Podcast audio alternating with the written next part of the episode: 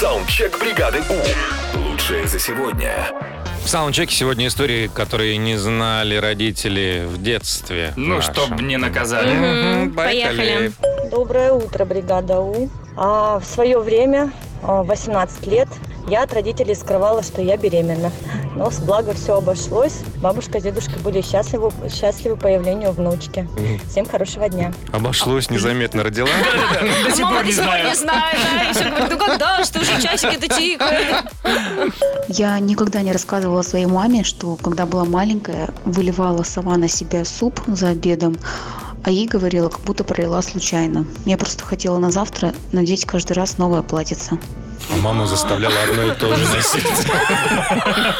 Метод.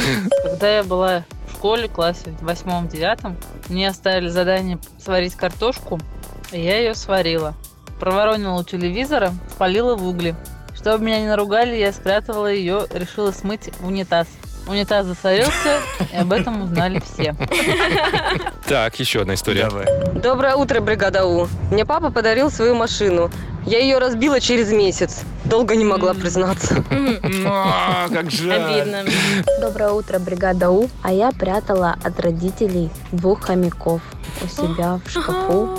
Открывала дверь, кормила их, потом закрывала на скотч. Вот. И когда заходили родители ко мне в комнату, и хомяки начинали шуршать, и я кашляла, я там прыгала, скакала, чтобы они это не услышали. А еще этих хомяков брала с собой в школу. А, хоть школу брала. Я думал, хомяки всю жизнь прожили во тьме. Интересно, что говорила мама, когда заходила в комнату? Настя, почему ты так пахнет? Ну, еще одна последняя. Доброе утро, бригада У.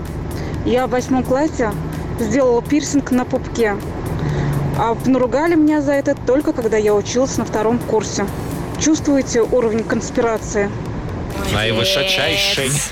Саундчек. Отправь свой голос в бригаду У.